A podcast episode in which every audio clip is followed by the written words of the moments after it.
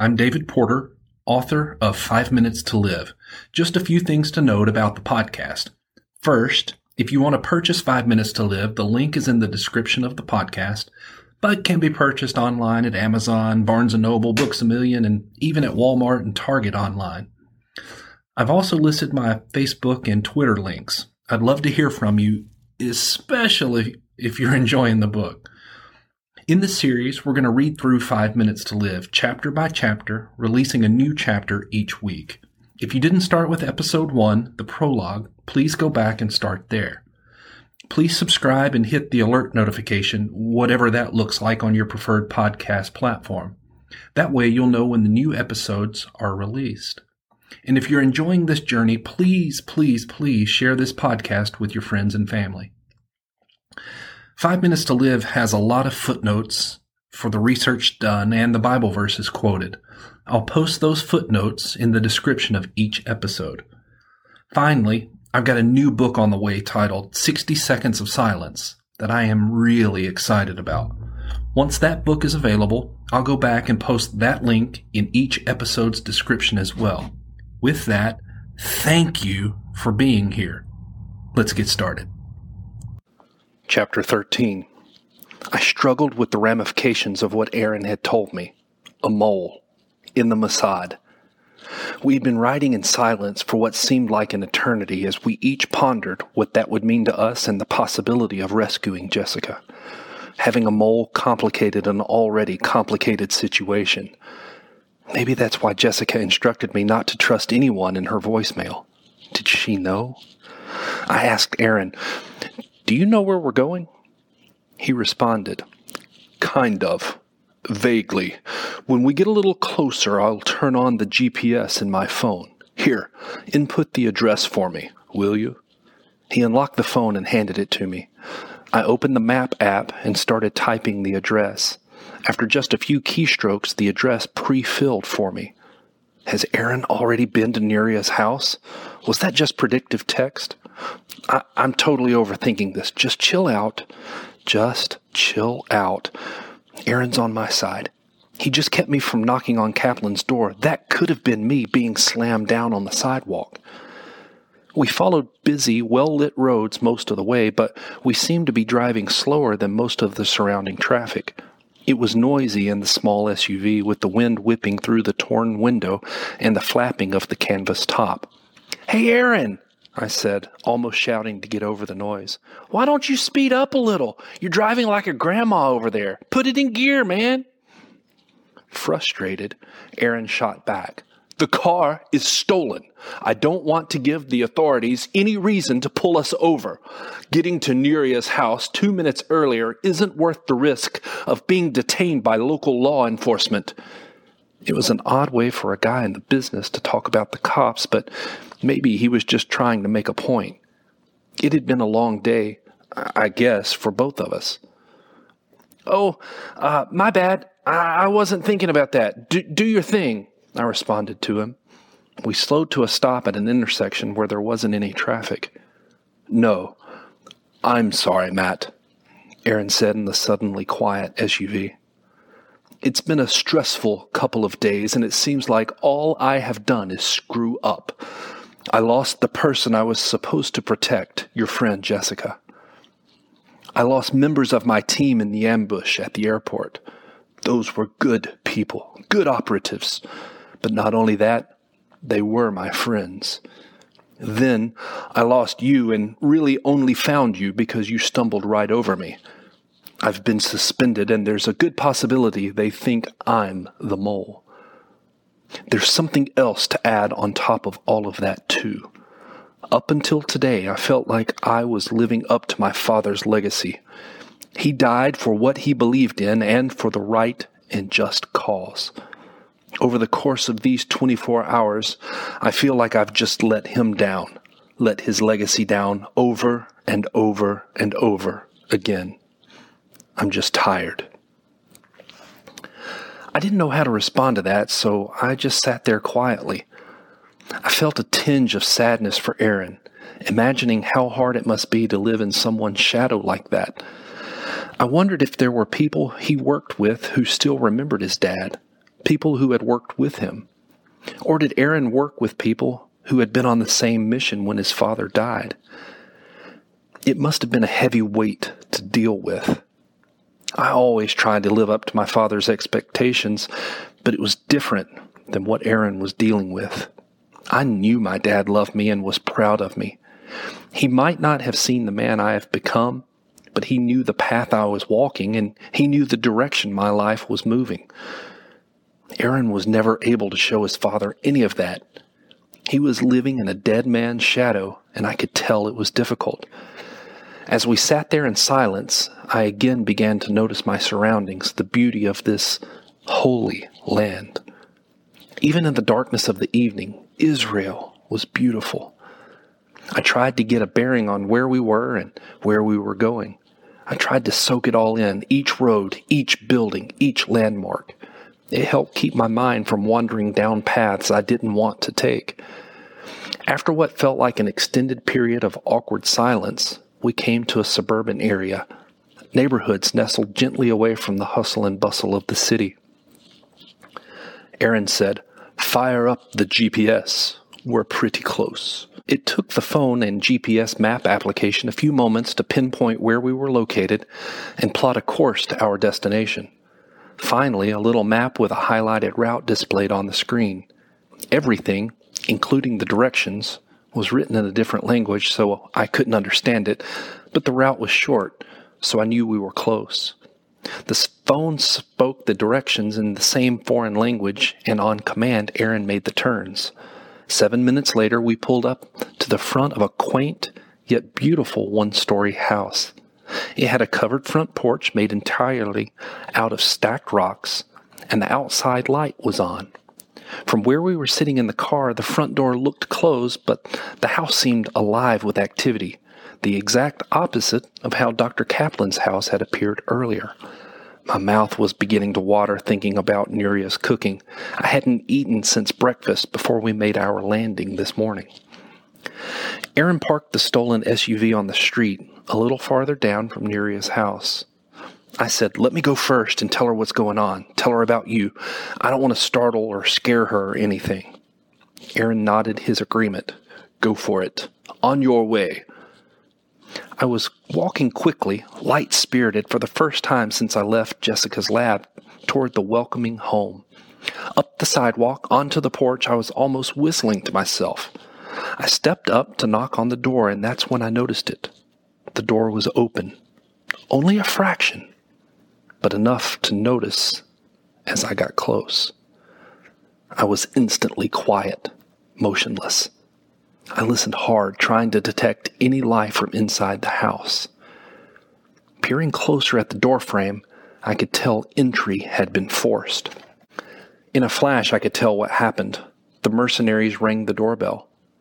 Neria thought it was me and came to answer it. When she asked, Who is it? through the wooden door, they forced their way in, hastily trying to close the door behind them. I frantically waved Aaron over to where I was standing and showed him what I was looking at. He put two and two together. From behind his back, he pulled out a pistol that had been concealed in his belt and slowly pushed the door open. Slowly, he stepped into the doorway, and I was right on his heels. The house was warm and inviting. Food smells filled our nostrils. But there was an unnatural silence in the house. It felt empty. Aaron and I started clearing the house room by room, making sure it was empty. We entered into a living room space with a couch, chair, and television. The chair was on its side. That room shared space with a kitchen, being divided by a half wall with a countertop sitting on it. The kitchen contained a door that led toward what looked like a hallway. We cautiously stepped into the kitchen and saw Nuria lying there, bleeding. She had been beaten. From where I was standing, I couldn't tell if she was unconscious or dead, but nothing was going to stop me from finding out. I peeled around Aaron to check on her, getting down on my knees to check for a pulse. Aaron leaned down and whispered, I'm going to clear the rest of the house. If it's empty, I'm going outside to check the perimeter. It looks like these guys were just here. If she's alive, find out what she told them. And off he went. Nuria had a pulse, but her breathing was ragged. I'm not a doctor. I don't know what to do. Think, Matt. Think. I tried to catch Aaron doing a whispered shout, but he was already gone. I took Nuria's hand in mine and her eyes popped open. It startled me and I just about jumped out of my skin. She looked at me and said, Matt, oh my God, Matt, oh my God, and started crying. I whispered, It's okay, Nuria, we're here. In a split second, the first three words Jessica ever spoke to me sprang to life, and I whispered, You're not alone. I added, We'll get you some help. You're going to be okay. Where are you hurt? She coughed a few times, congested, liquid filled coughs, and said in between more fits of coughing, Kaplan called me. He got our message. More coughs. He, he's trying to find you. Coughs. He, he's with Mossad. You have Jessica's keys now. More coughs. Go to Moho Magnetic Machines. Moho Magnetic Machines. I had a million questions at that moment, but immediately my thought went to Jessica's phone. I had forgotten that I still had it. I slammed my hand into my pocket. There was other stuff in my pockets, but her phone was still there. Was her phone the key?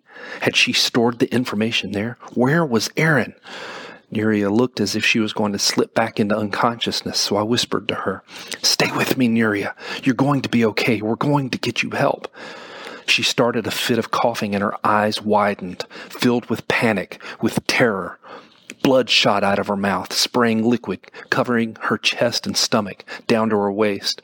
She started choking on her own blood. I rolled her over on her side, but it didn't help. She looked up at me, scared, and whispered through choking sounds, Don't trust Omar. She made a few more gurgling sounds and then lost consciousness again. Her body began to convulse, thrashing violently on the kitchen floor. I tried to help, but I didn't know what to do. After several moments of this, she got very still. I saw her body go limp, totally relaxed, and I sensed it as her bowels released. I sat there in stunned silence. Nuria was dead.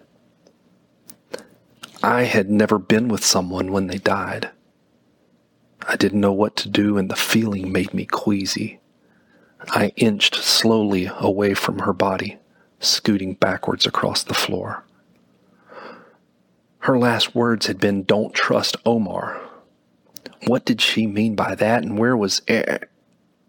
It took me about that long to put it together. Omar was Aaron. Aaron was Omar. And Nuria's last dying breath had been to warn me about him. But Aaron had been with me for the past couple of hours. He's been helping me this whole time, since Jessica was kidnapped. He couldn't have done this. Who did it, and where is Aaron now?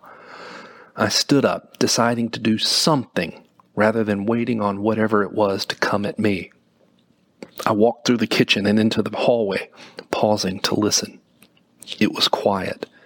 If Aaron was in the house, he was hiding. I searched each of the rooms but didn't see him anywhere. What did he say? He was going to search the house and then check the perimeter. He must have gone outside. Can I trust him? I opened the back door and stepped silently into the yard. Someone close in the neighborhood was grilling. I could smell their food and hear their laughter. I slowly, delicately stepped further into the yard, away from the door, in an attempt to locate Aaron. The yard was small and outlined with trees, but I could tell it was a well cared for space. There were flowers in pots and flowers in gardens placed strategically around the yard. Nuria had left some of her yard work equipment on the stone patio. It was apparent that no one was in her backyard. I knew I didn't have a weapon of any sort, so I picked up one of Nuria's gardening shovels and carried it like a baseball bat, gripped with both hands. To the right of Nuria's house, there was a neighboring home, very close, forming a narrow corridor between the two houses. It was only large enough for two people walking shoulder to shoulder to fit, but there was an air conditioning unit, so at one point both people would have to walk single file if they were going to use the corridor to get to the front of the house. On the other side of Neria's house, the left side, there was an expanse, an unfinished lot that looked like a jungle in the moonlight. I decided that I would check the corridor, using it to walk around the house toward the front yard. From the front yard, I would then make my way to that jungle looking area.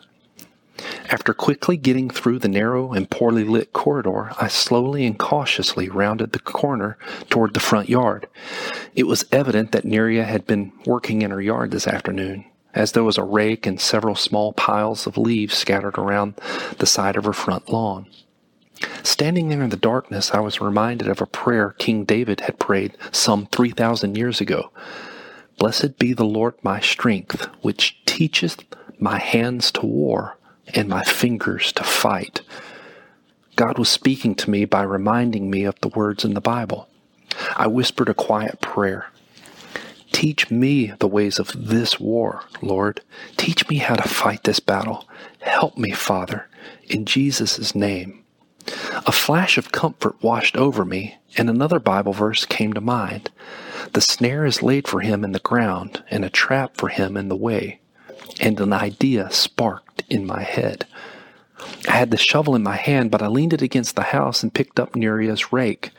I quietly made my way back down the corridor, placed the rake across the alleyway, I was able to wedge the rake between the air conditioning unit and some stones of the adjacent house so that it created a knee high or maybe thigh high hurdle, almost invisible in the dark of the evening.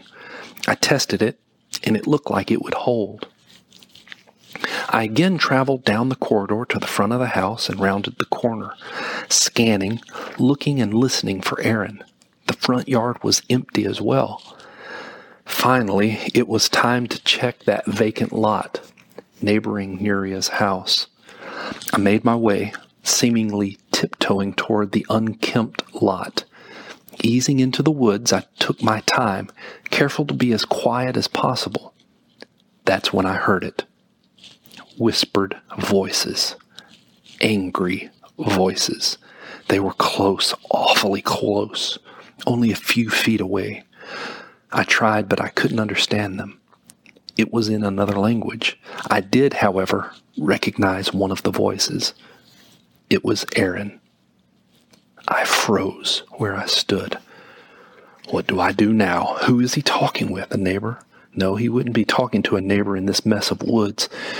Is he on the phone? He wouldn't be whispering. No. Someone is with him. Someone is responding. Then, in a twist I never saw coming, the loudest, quiet noise ever sounded in my pocket. Bzz, bzz, bzz. Jessica's phone began to vibrate. It was the low battery indicator, like earlier in the day. I had charged the phone while I was sitting in the conference room with Neria at Jessica's lab, but that was hours ago. The timing was right for the battery to die, but the timing couldn't be worse for me. End of chapter 13. If you're still here, thanks for sticking around. I hope you enjoyed that reading. If you want to purchase Five Minutes to Live, the link is in the description below, and you can find my Facebook and Twitter links there as well. Drop me a line. Please subscribe and hit the bell so you know when the next chapter is released. And if you're enjoying this, please share it with your friends and family. Thanks so much, and I'll see you next time.